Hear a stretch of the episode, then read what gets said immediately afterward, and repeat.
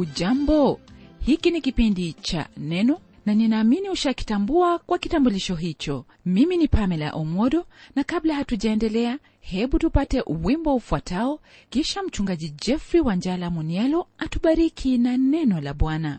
Karibu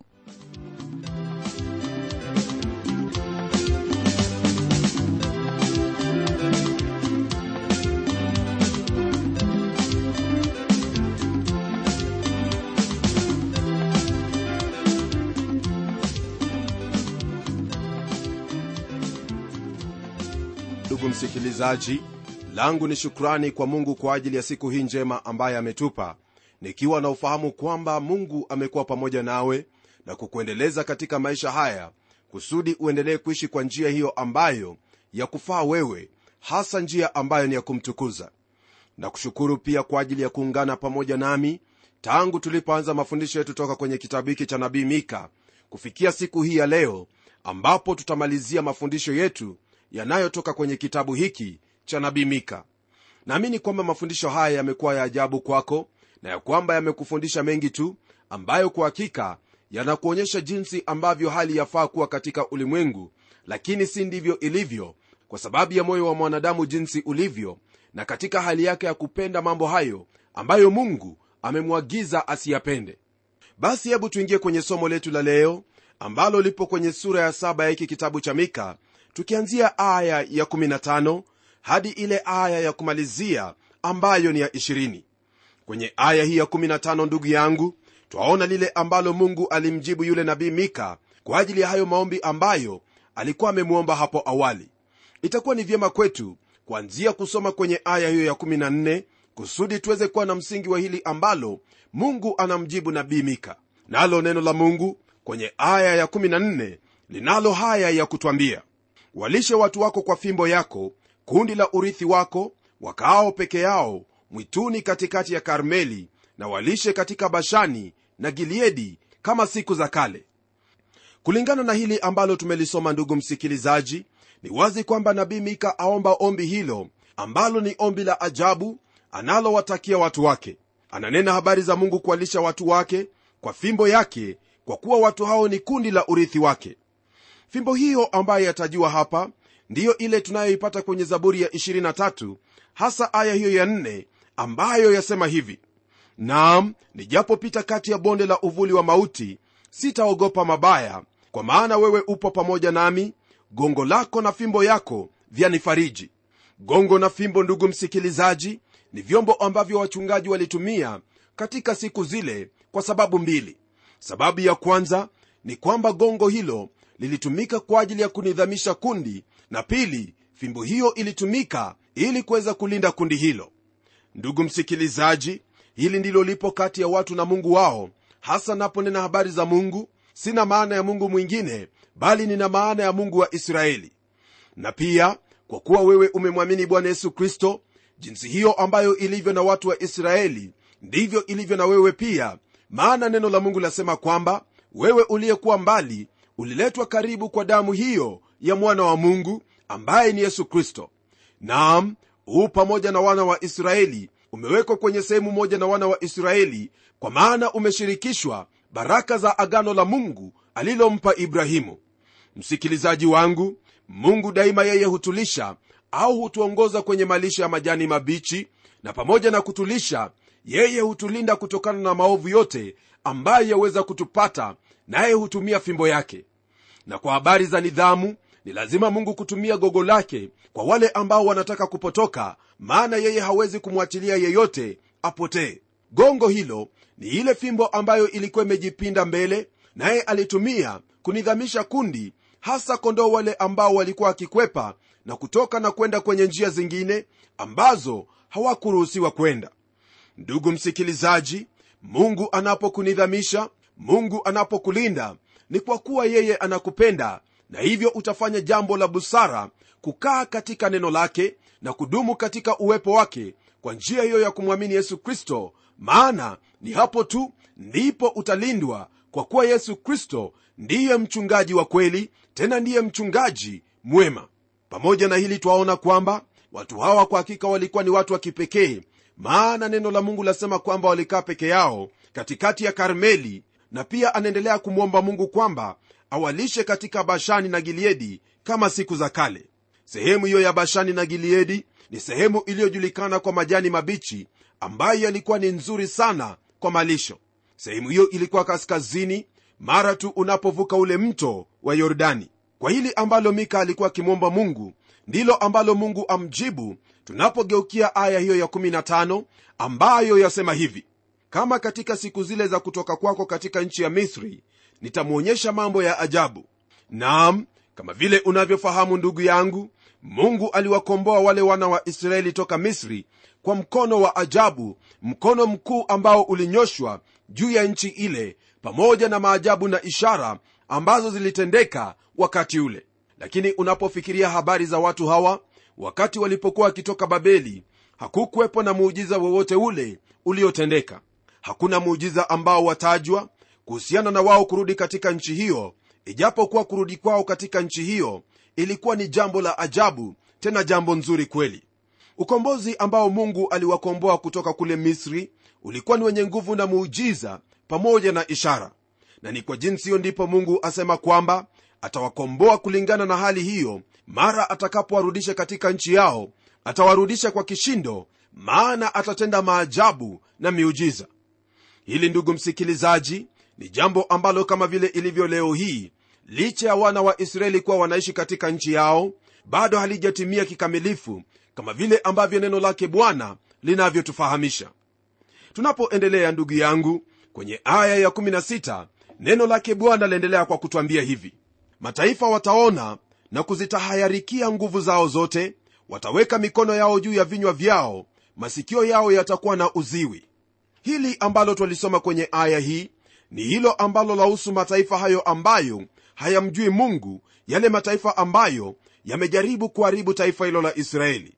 Katika siku hizo ambazo mungu atakuja kukomboa israeli watu wale watazitaharikia nguvu zao zote wataweka mikono yao juu ya vinywa vyao masikio yao yatakuwa na uziwi kwa sababu bwana mungu wao ndiye atakayekuwa pamoja nao naye ndiye atakayewapigania katika vita vyao vyote mpendwa msikilizaji hili ni jambo ambalo kwa hakika ni lazima tufahamu ya kwamba bado halijatendeka lakini siku hiyo ambapo litatendeka mataifa yote ya ulimwengu yatajikusanya dhidi ya israeli naye yesu kristo ambaye ni mwokozi wao yeye aliye mfalme wao atashuka na kupigana nao nao watafahamu ya kwamba israeli kwa hakika ni wateule wake mungu.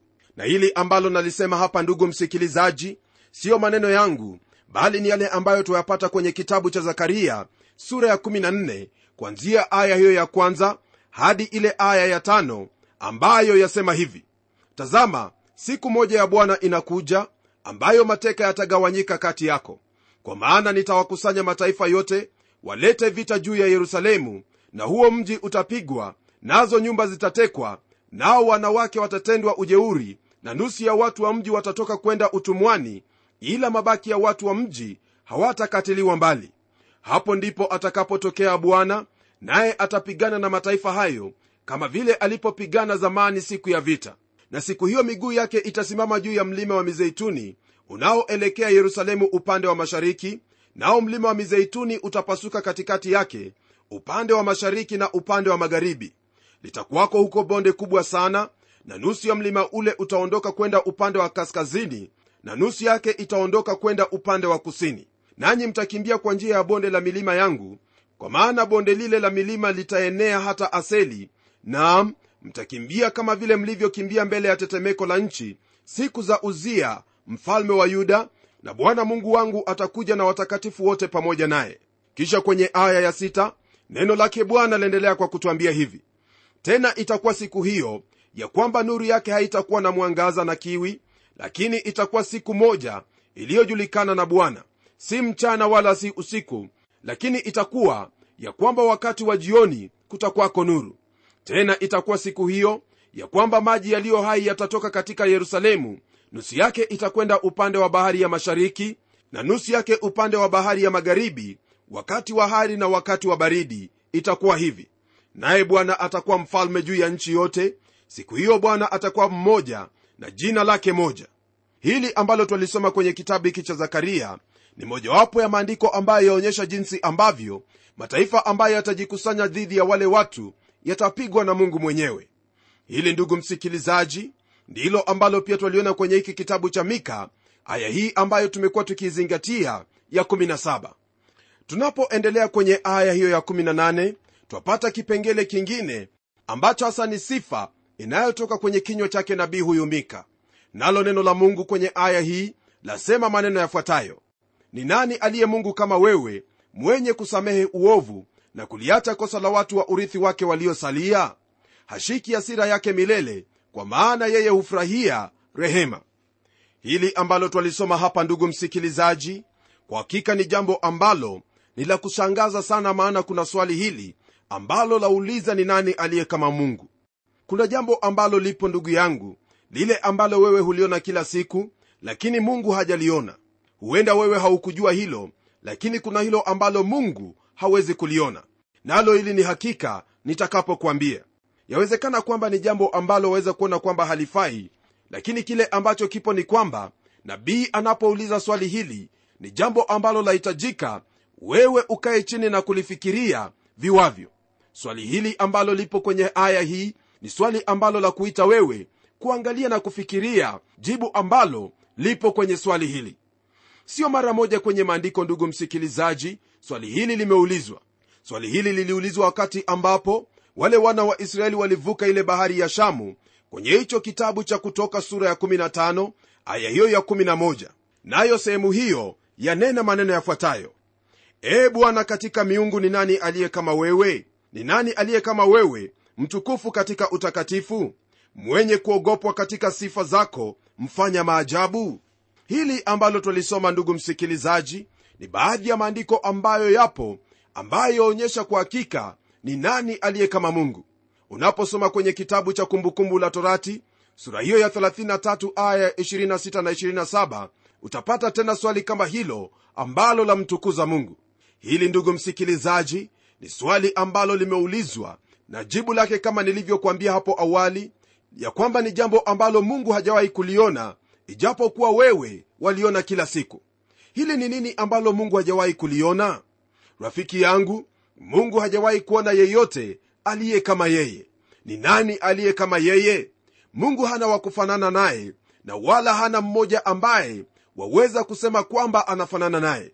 Wewe pamoja nami twaweza kufanana au kulinganishwa lakini huyu mungu wa israeli hajamuona hata mmoja anayefanana naye. Unaposoma kwenye kitabu cha isaya mungu ananena akiwaambia wale watu kwamba tangu milele hata milele yeye ni mungu na wala hajakuwepo mungu mwingine na iwapo yupo basi na ajitokeze. Mungu kwa njia nyingi yeye yupo peke yake na hakuna yule anayefanana naye wala wa kulinganishwa naye. Na kwa kuwa katika njia nyingi neno la mungu ladhihirisha waziwazi kwamba yu peke yake na wala hakuna yule anayefanana naye. Twaona kwenye kitabu hiki cha mika mungu akitufunulia sehemu moja tu ya jinsi yeye mwenyewe alivyo. La kwanza ni kwamba mungu wa biblia ndiye aliyeziumba mbingu na nchi na wala siyo miungu ambayo wale watu wasiomwamini mungu wamejaribu kuchonga na kufikiria. Isaya ambaye alihudumu pamoja na mika aliandika kuhusu wale ambao wanaabudu miungu miungu ambayo imechongwa kutoka kwenye mti. Naye alisema kwamba kutoka kwa mti mmoja wao wanachoma sehemu moja sehemu nyingine wanaitumia kuchoma nyama na hata kupata joto kutoka kwenye huo mti. Lakini sehemu moja ambayo walikata wanaichukua na kuiangukia na kusema kwamba huyo ndiye mungu wao. Naam kwa habari za haya ambayo nimesema sasa hivi nitakuuliza usome kile kitabu cha isaya aya hiyo ya 16 hadi ile aya ya 21 waweza kuniambia kwamba leo hii watu hawaabudu sanamu lakini lile ambalo ningependa ufahamu ni kwamba kulingana na ujumbe ambao twaupokea sasa hivi ni kwamba kitabu hiki cha nabii mika chajihusisha na kila aina ya kuabudu hivyo ambavyo si mungu hasa vile ambavyo wale watu wa israeli walikuwa na hatia kwayo. Kama vile ilivyokuwa wakati ule leo hii pia bado kuna shida hiyo ya kuabudu miungu kwa njia nyingine kama vile tamaa mbaya ambayo ni ibada ya sanamu hali hiyo ya kujitakia mali kwa wingi mno hali hiyo ya kuwa na kiburi hali hiyo ya kupenda fedha kupenda vitu ambavyo umevifanya wewe mwenyewe na kuviita kwamba huyo ndiye mungu wako. Nitakuuliza ndugu msikilizaji ufahamu ya kwamba mungu wa biblia ndiye mungu muumba na wala hakuna mungu mwingine aliyemuumba jambo lingine ambalo la muhusu mungu huyu wetu ni kwamba mungu wa biblia ni mungu aliye mtakatifu tena ni mungu mwenye haki. Hili ni jambo ambalo ni la maana sana ambalo twalipata kwenye hiki kitabu kidogo cha nabii mika na pia katika vitabu vyote 66 kwenye biblia. Mungu ni mtakatifu na ni mwenye haki. Kwa hili ndugu msikilizaji nitakuuliza uendelee kusoma neno hili la mungu yani kwenye hicho kitabu cha nabii isaya na kile kitabu cha nabii ezekieli nawe utafahamu ya kwamba mungu wa biblia ni mungu mwenye haki tena ni mungu aliye mtakatifu. Ndugu msikilizaji neno hili la mungu kwenye aya hiyo ya 18 latuambia waziwazi kwamba mungu wa biblia ni mungu anayesamehe uovu na kuliachilia kosa la watu wa urithi wake waliosalia. Hili ambalo lipo hapa ni jambo ambalo laonyesha kwamba mungu hashikilii hasira yake milele yani yeye hapendezwi na kuhukumu watu kama vile ilivyo miungu mingine.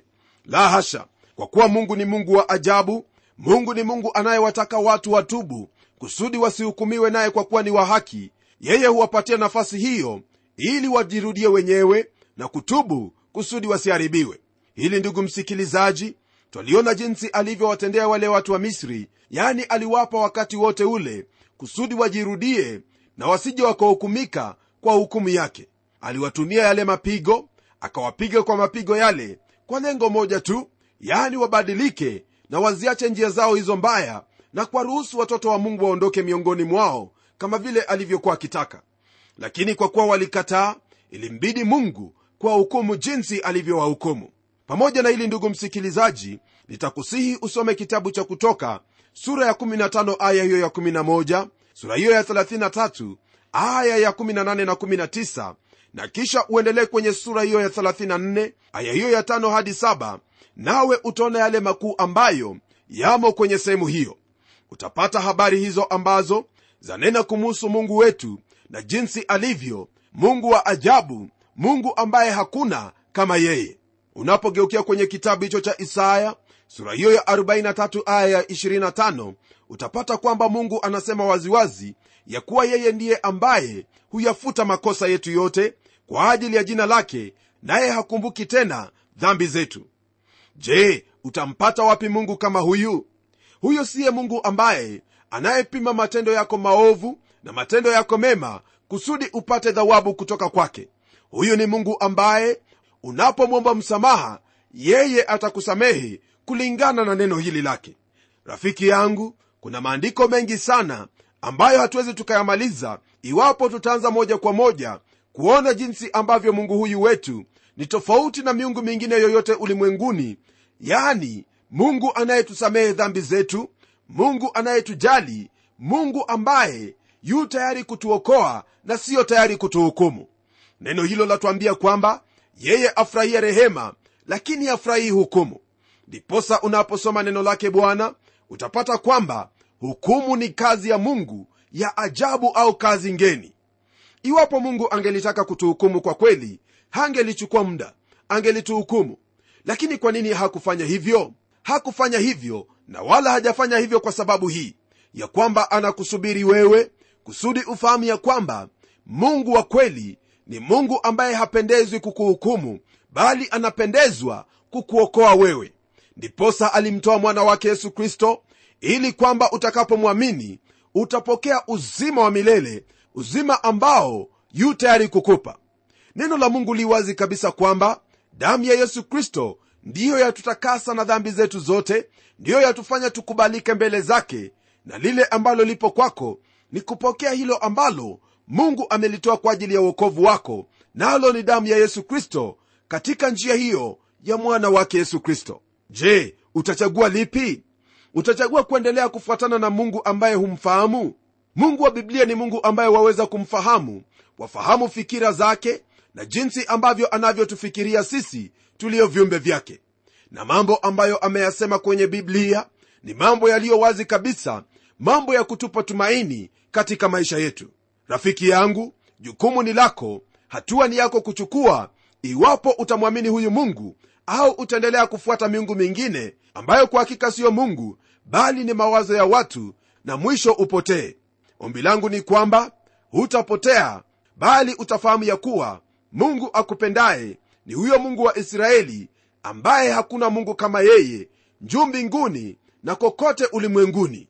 Na kutokana na ufahamu huo hebu tugeukie aya za kumalizia mbili yani aya ya 19 na 20 kusudi tuone mungu anaendelea kutuambia nini? Neno hili latuambia hivi. Atarejea na kutuhurumia atakanyaga maovu yetu nawe utazitupa dhambi zao zote katika vilindi vya bahari.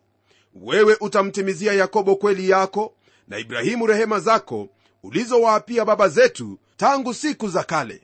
Kwa mujibu wa hili ambalo twalisoma hapa ndugu msikilizaji ni wazi kwamba kuna hiyo ahadi ambayo mungu alikuwa amewaahidi watu hawa. Hii ni licha ya kwamba watu hao walikuwa wamemtenda dhambi kwa kumwacha na kugeukia miungu mingine ambao baba zao hawakufahamu. Dhambi zao kama vile ilivyo kwenye aya hii haziwezi zikaondosha ahadi yake mungu pamoja na agano ambalo aliliweka na watu hawa. Hili ni jambo ambalo ndugu msikilizaji latuonyesha waziwazi kwamba mungu hawezi kukuachilia ili upotee bali ni wewe mwenyewe ndiwe ambaye utaamua kupotea. Kwa mtoto yeyote wa mungu anapokosea au kwa usawa anapotenda dhambi ni lazima atapata nidhamu kama vile tunavyosoma kwenye kile kitabu cha webrania sura hiyo ya 12 kutokana na haya basi ni wazi kwamba mungu wetu ni mungu ambaye hawezi akatupilia mbali agano lake wala hawezi kutuachilia kwa kuwa yeye ni mwenye haki na wala habadiliki. Je rafiki yangu wewe wamwabudu mungu yupi? Wamfahamu mungu wako ama unaambiwa kumuhusu mungu wako iwapo wewe unaambiwa kumuhusu mungu wako na wala haumfahamu basi nakusikitikia lakini zaidi ya masikitiko yangu na kualika usome biblia utafute kumjua huyu mungu ambaye ni wa kweli.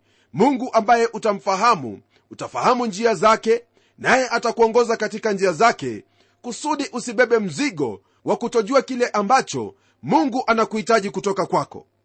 Ndugu yangu maneno haya ni wazi kabisa ambayo tumejifunza leo hii nawe najua kwamba umemakinika na kufahamu ya kuwa kuna mungu akupendaye mungu anayekujali mungu ambaye hawezi tu kukuhukumu kwa sababu ni mungu bali atakuhukumu iwapo utakosa kulifuata neno hili. Hii ni licha ya kwamba yeye hafurahii hukumu bali anafurahia rehema kama vile ambavyo neno hili limetufunza. Na kwa sababu hiyo mimi sinabudi kuomba pamoja nawe ili mungu huyo wa kweli apate kukusaidia na kukuendesha katika neno lake. Na mungu tena baba wa bwana wetu yesu kristo nalibariki jina lako kwa kuwa wewe ndiwe mungu na wala hakuna mungu mwingine kama wewe.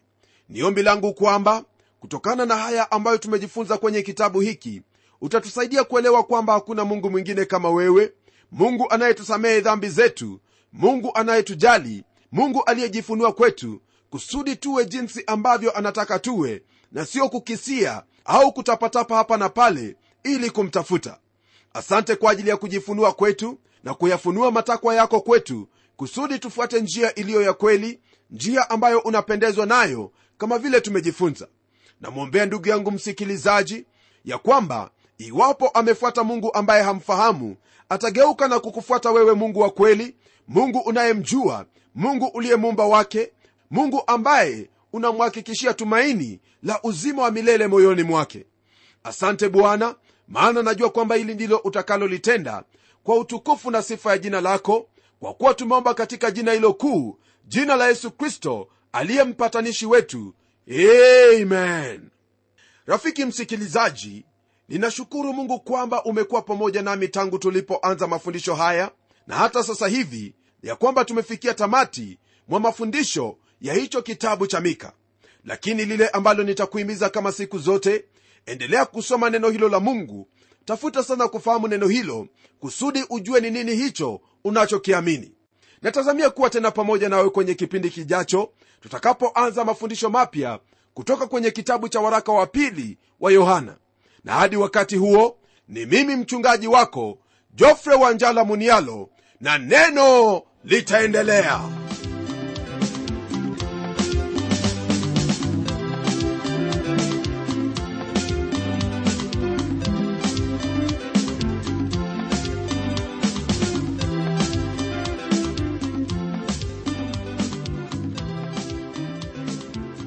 ndiyo msikilizaji wangu neno ni lazima liendelee. Kwa hivyo hebu tuandikie barua utueleze jinsi hili neno la bwana linakubariki. Anwani yetu ndiyo hii ifuatayo.